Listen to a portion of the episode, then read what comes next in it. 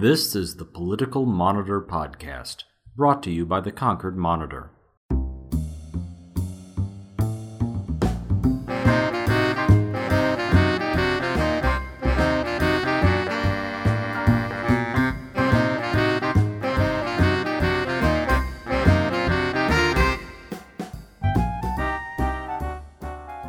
My name's Clay Wirestone.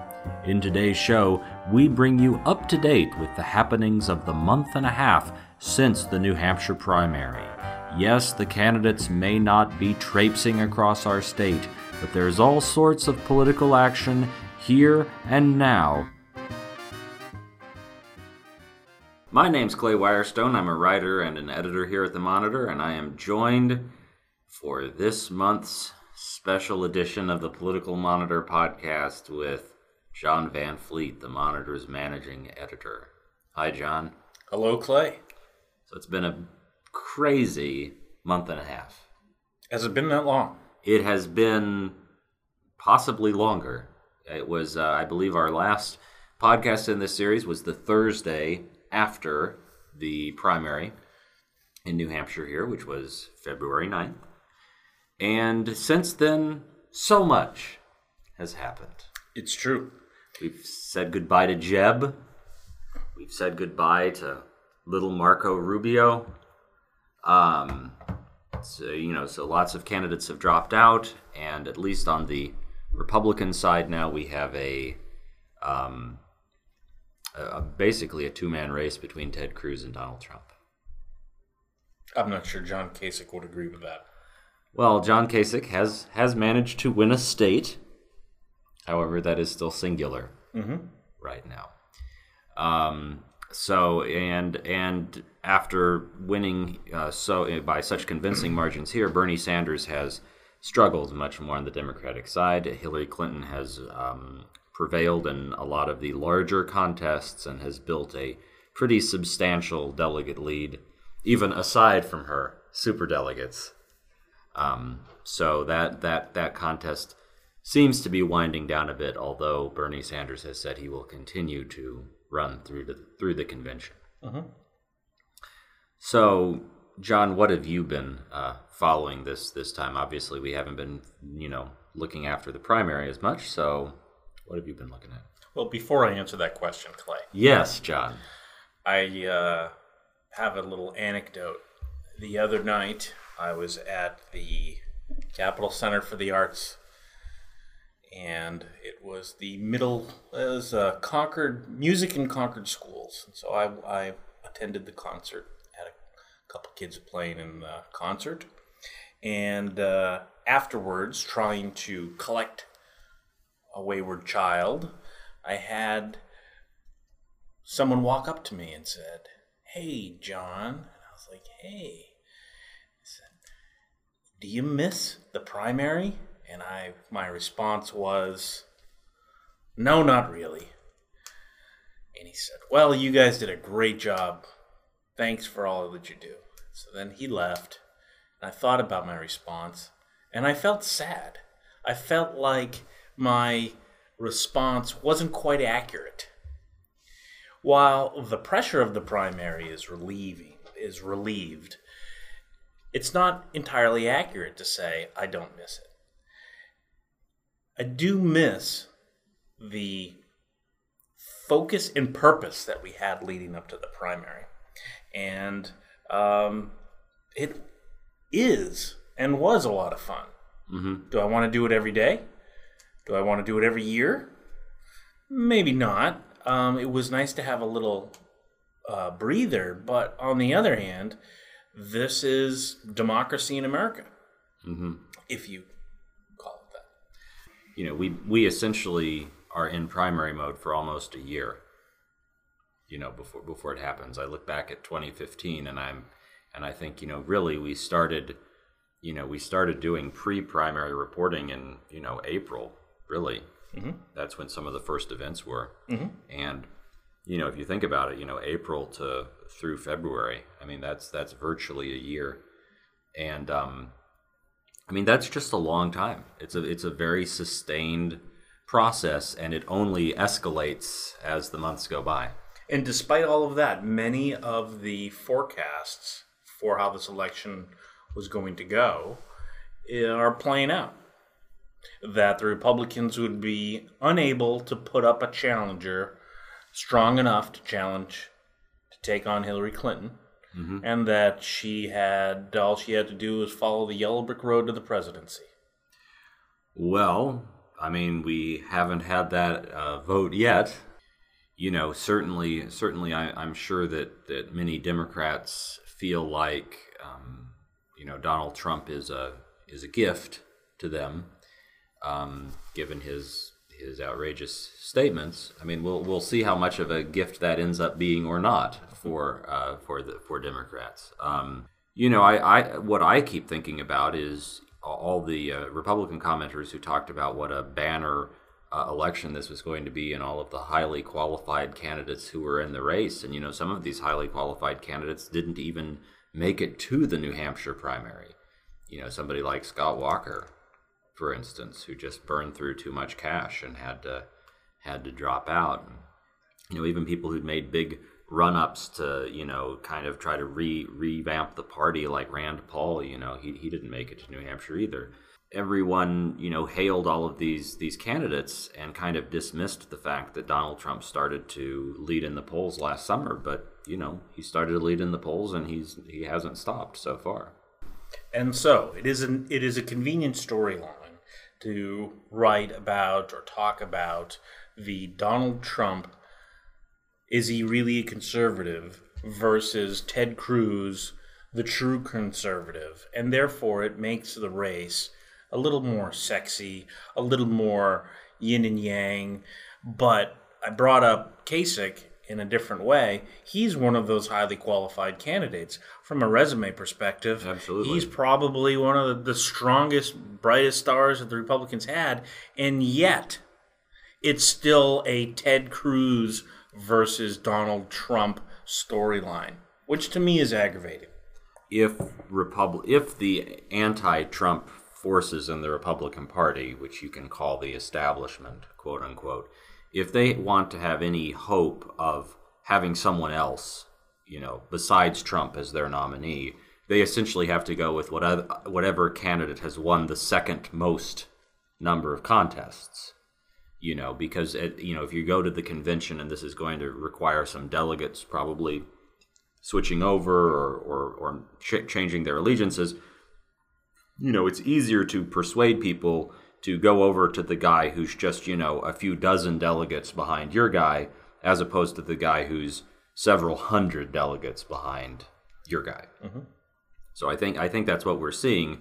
Although you know, certainly I think very few people would would have at this point last year thought that the ideological shape of the Republican race was going to be you know Ted Cruz as the establishment figurehead and you know Donald Trump as the as the people's choice. That being said, the primary's over here in New Hampshire. Sure is. We, we have other things on our minds. Do we? Uh, well, that's what. I'm given to Yes. believe. Yes. You've been doing some good work lately on fact checking statements made about New Hampshire politics. You and some of these are kind of left over from the primary too. well, they're relative to they're relative to New Hampshire politics, but going back a few weeks um, to Maggie Hassan's State of the State address, she said that drug deaths were the second leading cause of death in New Hampshire, drug overdoses. Mm-hmm. And Allie Morris checked that, um, and it turned out to be entirely not true. Well, she was looking. the The governor had been looking at some sort of literature that had like eliminated all of the usual causes of death. Yes, it was trying to highlight how fast it's been growing, is what I'm, I, I believe, and so it wasn't a full list of of here are the leading causes. It was like here's where drug over, overdoses are relative to the next highest, Right. And so it this was their defense that it looked like it was second highest, but really, when you talk to the New Hampshire Medical Examiner and look at the actual causes of death from as reported to the CDC, it's nowhere close to leading. Right. The leading causes of death are always, you know, cancer, heart disease. And then there's your checks. You took on, uh, you looked at statements made by the New Hampshire Republican Party and its chairwoman, Jennifer Horn. Right. So, well, the the first one was a, um, a somewhat tongue-in-cheek online petition that the state Republican Party started, trying to urge the Democrats to have their superdelegates support Bernie Sanders at the eventual Democratic convention, given that Bernie Sanders had won such a large percentage point victory here in the state. Um, and in their petition, they basically suggested that the vote of one superdelegate was worth the uh, votes of 10,000 uh, voters in the Democratic primary. But the term they used was grassroots activists. Right, which is the kind of the exaggerated part of this. Um, by by grassroots activists, they simply meant people who took a Democratic ballot in the primary, which seems a little uh, a little uh, overstated. However, that being said, in, sh- in sheer numerical terms, it's basically correct. There were around 250,000 uh, Democratic voters, and if you look at the number of, of delegates and superdelegates, about one superdelegate does work out to around 10,000 uh, Democratic ballots. And so that received a most, bel- I believe- mostly yes, true. Mostly true, yes. Even though, while I sometimes have an idea of where the ranking is going to be, I personally never put a suggested ranking and allow you and the PolitiFact brain trusts to make the final calls. Um, and then and that's why we make the big bucks. that's right. That's right. Um, and then the other the other fact check was about Jennifer Horn claiming that the president had not nominated and the Senate had not confirmed a Supreme Court nominee in an election year for the past for more than 80 years. Correct. And this is actually untrue given that Franklin Roosevelt had nominated in January of 1940 a justice for the court, and the Senate confirmed that justice also in in January of 1940, which, Which was an election year, 76 years. which was 76 years ago, so not not quite 80. And And then the second part of her statement was that there was a bipartisan tradition of avoiding this, and and this is this is simply not true. I mean, as an expert told PolitiFact, I mean, there was an earlier check check by John Greenberg that covered much the same ground. Um, you know, Supreme Court justices aren't dumb, and they they understand that if they retire in an election year, the the open seat would likely become a political football. So as a result, they basically never retire in election years, and it's actually been very rare for the last hundred years for a ju- for a justice to die while on the court, which is what happened with Antonin Scalia. Um, so as a result, to say that there's some sort of bipartisan tradition is just what what has happened because of the justices' choices. You know, and every time that a position has has come open, a president has made a nomination. right, which is I think the salient point there. Exactly. Which is every time there's been a vacancy in an election year, the president has in fact. And the Senate has considered it. The Senate has not always approved it, but it has considered it. which is which is a way that we have just kind of backed into the news of what's been simmering in New Hampshire. So, Supreme Court Justice Antonin Scalia died. Mm-hmm. The Republican leadership in the Senate have said steadfastly that they will not consider an Obama nominee at all Right. and that they want the next president, whoever that may be, to put forward the nominee that will be considered by the Senate. Among those Republicans that are in that camp is our own Kelly Ayotte. And she was very early mm-hmm. in kind of stating her opposition to President Obama naming anyone. Mm-hmm. Thus, Jennifer Horn talking about the United States Supreme Court issues as a way to back up Kelly Ayotte's position on this. So Ayotte has faced uh, criticism from her opponent, Maggie Hassan, our governor, and it's interesting. Earlier this week, Clay, you and I were talking about the fact that Hassan and Ayotte both had press releases within minutes of each other. Hassan saying Ayotte should do her job. Ha- well, actually, uh, so the New Hampshire voters want Kelly Ayotte to do her job, and then within minutes comes from the Ayotte camp New Hampshire voters thank Kelly Ayotte for doing her job. And so, what in fact is their job? And so, that's a, it's such a pejorative term here. Is like the job is either going forward with the nominee or holding to your convictions that a lame duck president shouldn't be the one to put forward the nominee.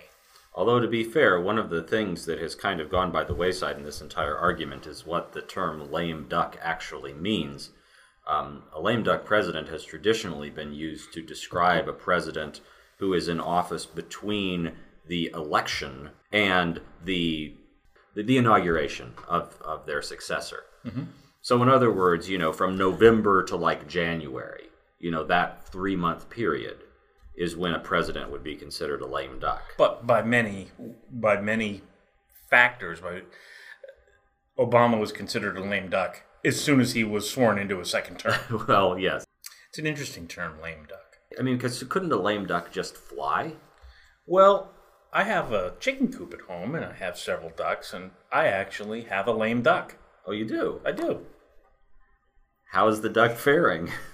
Fine, happy as happy as a duck. So that's the thing, you know. Perhaps being a lame duck isn't such a such a problem. It's got a bad wing, I and see. so uh, you know it, it it can kind of flap it, but it doesn't flap as vigorously as the non-lame wing. So technically, I have a lame duck, right. Well, how appropriate. isn't it? Yeah. and you know, you you're talking about uh, the the Hassan and Ayotte race, which is still kind of in its its early stages. I feel like we haven't seen uh, you know a great deal of, of direct campaigning from either candidate yet. Although I believe uh, Kelly Ayotte put out her first TV ad within the last month. It, it featured her daughter on a basketball court. But we have seen some movement in the in the uh, race to replace Maggie Hassan. Well, Manchester Mayor Ted Gatsas, who had been critical of Hassan, he has announced that he's going to run on the Republican side. So the mayor of the state's largest city going to run. Um, State Senator Jeanie Forrester has also announced that she's running. Has she actually announced that she's Uh, actually, so I'm sorry. There was a leak that she's going to announce that she's running. So she hasn't officially announced. So it's uh, an announcement that she's going to announce. I see. And this is this is all on the Republican side. And uh, and Jeanne Shaheen's daughter, Stefany Shaheen, announced that she would not announce a run. which also generated news. Right. Um, so at this point on the Democratic side, you have Colin Van Ostern, who's an ex- uh, executive counselor. You have uh, Mark Connolly, former regul- state regulator. Ayotte, as well, is facing a uh, primary challenger, Jim Rubens. That's right. Although he's not necessarily challenging her from the more conservative direction, No. which is the which is the kind of what some of the chatter has been about uh, around from folks like William uh, Bill O'Brien and the like. Um, And then in the second congressional district, Brookline State Representative Jack Flanagan has announced that he has created an exploratory committee, exploratory campaign. Yes, well, he's he and and I uh, attended his press conference a couple of weeks ago, and he basically makes no bones about it that he's he's running for the seat currently held by Annie Kuster. Mm-hmm. Although I think most people don't give him uh, the greatest odds at, at picking that seat up. Um, probably most of the more of the action is going to be over in District One, with the scandal-plagued Rep Frank Guinta and his eternal challenger, Carol Shea Porter. Because who who doesn't want to watch like a fourth or fifth, whatever it is up to at this point now? Isn't it kind of like between- watching Rocky Five? Yeah, it's it's it's kind of You know, of. the first four were okay, but five was just too many. but then you know they they rebooted they, they rebooted the franchise and Creed. It was Right. excellent. Mm-hmm. So, but you know that's only. But that that would be the Stefany Shaheen analogy. She's not running. But they still had Rocky in it. They still had Rocky in it. So, you know, you'd have to have one of them somehow play a role, maybe an advisor. That being said, I mean, I haven't seen a lot of analysis about this, but certainly the you know the announcement of someone like Ted Gatsas, um, you know, in terms of running for for governor. I mean, that's he's going to be a formidable figure in this race. I mean, as you point out, you know, mayor of the the state's largest city. I mean, he's been a player in Republican circles for a long time. Mm-hmm. In terms of gravitas and kind of name recognition, to the extent that anyone has name recognition in the race, you know, you have to say he's in a pretty commanding position. It's it's interesting to me, at least, looking on the Democratic side, that there's no kind of, you know, Maggie Hassan was very much, you know, the heir apparent to John Lynch mm-hmm. when she, when she ran, and it doesn't feel like, at least at this point, that there's someone like that on the Democratic side. You know, Colin Van Ostern is, is much younger, and you know, I don't know if people really remember much about Mark Connolly. Colin Van Ostern had a uh, a video, an ad that came out. It was somewhat humorous, very kind of interesting. I'm not sure if you saw it. No, Um, his family's in it, a lot of friends in it, some coworkers. Um, he's got two young boys, and at the end of the ad, they're like smashing their their toys into each other, as young boys are often, they'll often do. So that was kind of funny. But everyone in he used to work for Stonyfield Yogurt. So one of mm-hmm. the themes of the ad is everyone's everyone's eating yogurt throughout the ad. It's just just uh, you know oh, that's fun. yeah, that's fun. It's not bad. No, you wanted to talk about Medicaid expansion. Well, now you know after after you were less than enthusiastic about talking about this topic during the podcast, but I just for me the Medicaid expansion was interesting because in a lot of states across the country, Medicaid expansion has become kind of a stand-in for you know Republican legislatures fighting against Obama and fighting against the Affordable Care Act. And so, you know, you've seen a lot of state legislatures you know, reject federal funding to expand Medicaid to cover more low income households. Um, but gradually, as the years have gone by, a few more have adopted it.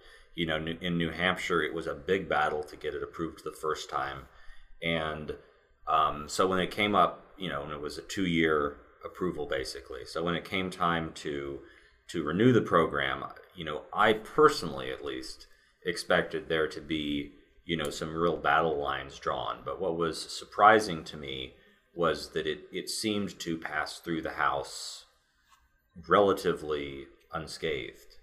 Um, I guess the biggest issue was that they, they inserted a severability clause, which meant that if the federal government found like some parts of the law couldn't be applied, the law would still stand. And the Speaker of the House, Shawn Jasper, actually cast the deciding vote in favor of that severability clause, which I guess some people feel could cost him politically, but he just felt like he needed to needed to do. It almost feels like, you know, given that Maggie Hassan is is not going to be governor after November, you know, she's now in in the Senate race, it just feels like there's less enthusiasm in the legislature maybe for just crossing swords with her. You know, and instead just an appetite to just move on and get stuff done. Or crossing swords with the the state's hospitals and healthcare facilities, for whom Medicaid expansion is a giant pinata of cash. It's true. So, philosophically, you can be a conservative and hate the Affordable Care Act and want to reject Medicaid expansion. But when it, it creates a, a virtual grab bag of money for your state, how do you say no? Right. Well, and all, but also, I mean, to, to be fair, you can you can put it as a grab bag of money, or you can just say that the, you know, the hospitals aren't losing as much money. Last I ter- checked, in terms of hospitals are not losing any money. Well, but I mean that's because you can you can charge to make up deficits, but the, the question is who you're charging to make up those deficits for. So, health insurance, it's boring. I personally find it interesting, but uh, there's a lot of elements to it. What else, John? Drugs. Drugs, yes. I did want to. We, we talked about the fact check that that Allie Morris did. right. uh, from a political perspective, one thing that I see going on, and, and you know, we joke and we have our fun here from time to time, but New Hampshire's in a in, in a in a very difficult position More people are dying from these overdoses. It's well documented. But from a political perspective, the the state states elected officials are now trying to gener- approve more money to, to deal with this, which then creates all these debates about how is the money best used. And what I find interesting is now I see people trying to take credit for how much they're doing, right? And I find that really insulting because so much more needs to be done. When you do the smallest thing and you're ready to pat yourself on the back for fighting this thing, where were you four years ago, five years ago, when this thing was just was growing? It was emergent. This isn't something that just happened last year. Right. It just happened to be that last year, the last two years, we've set uh, records for the number of overdose deaths. And so now all of a sudden it's getting their butt in gear. But all these other issues in New Hampshire pale in comparison to me, to the, the, the, the drug problem that we're having. And there are some good things going on. But Ray Duckler wrote a, wrote a column about this, kind of calling out the uh, the establishment, you know, Republicans and and Democratic leadership in the state, saying, "Is this the best you can do?" And uh, hopefully, hopefully they paid attention. I mean, to me at least, I, I look at that and I, I just wonder, you know, where is the evidence at this point that any of the legal changes that have taken place have actually affected overdose deaths at all? And as near as I can tell, there is no evidence that that's changed. Well, you're putting enough Narcan in people's hands to stop stop immediate deaths, or at least slow down the deaths. Right? If they can stick well, a needle in you while you're in the midst of an overdose, they might save your life. But it does nothing to address the root causes of the addiction. It does nothing to get that person clean, and it does nothing to get that person in treatment and eventual recovery. Well, but and, and but I'm I'm just even going to that first step. I don't think there's any evidence that even the first steps are happening yet you know, I mean, yes, some legislation has been passed. Yes, theoretically, there's more Narcan out there. Although I think we've also done some reporting that shows that it's harder to get the Narcan available than than you know, you know, it doesn't just magically appear. You know, you have to have pharmacies dispense it and know how to dispense it. Um, but you know, it's it's my understanding from kind of state medical examiner reports that the, the, the death rate has not been falling this year. That it's still roughly you know, I mean, they're still getting several reports a week. You know, last year was essentially a person a day. Mm-hmm. And so to me, until you begin to get reports from, you know, like the state medical examiner and such, that's like, wow, we've had a whole week and, you know, we haven't had any reports of this. You know, then you can begin to say, well, we've dealt with the emergency side of it. But but I don't think that anyone can can confidently say that yet. So um, so yes, I mean I, overall though I, I do agree with you. It's it's it's ridiculously early at this point to start talking about you know I we, we took care of the opioid crisis. Well, it's not necessarily we solved it. It's we're working hard. Right. We're doing everything we can, which is also highly well highly debatable. But so here's here here it is. Uh, earlier last last week, I think the CDC is legitimate news is made they revised their their guidelines, their recommendations for when doctors should prescribe opiate painkillers. Right? Yes. That says basically we advise doctors to look for alternative methods first. Something over the counter, some alternative medicine.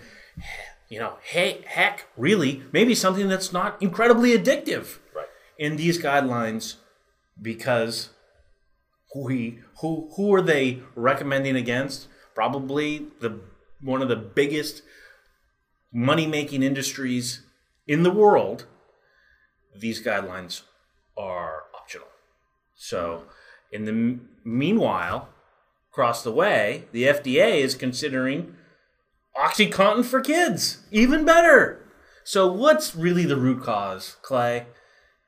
How is is more Narcan in New Hampshire going to solve this problem, or is is the is the solution somewhere else? I think, frankly, a lot of it has to do with how we we talk about and treat chronic pain as well, which is a, which is a, a very large discussion. One of your fact checks To- to- yes. examined the United States consumption of painkillers and Mm-hmm. specifically opiate based painkillers. 97% of all those painkillers in the world are consumed in the United States. Right, and and to me, I think what's most interesting is if you start digging into the scientific side of these things, it's there's not there's actually evidence that opioid painkillers don't actually work very well for chronic pain. They are they they are not especially effective because all that we know about painkillers is is how they treat acute pain. But they're especially effective at generating revenue. well and and and you know causing dependency which is your which is of course the larger problem but that being said we've crossed the 30 minute mark of the podcast which to my mind means that we've probably covered as much as we can and still had anybody listening at all to the end We didn't even talk about town meeting, Clay. we didn't thank goodness but but anyway john thank you Thank you, Clay.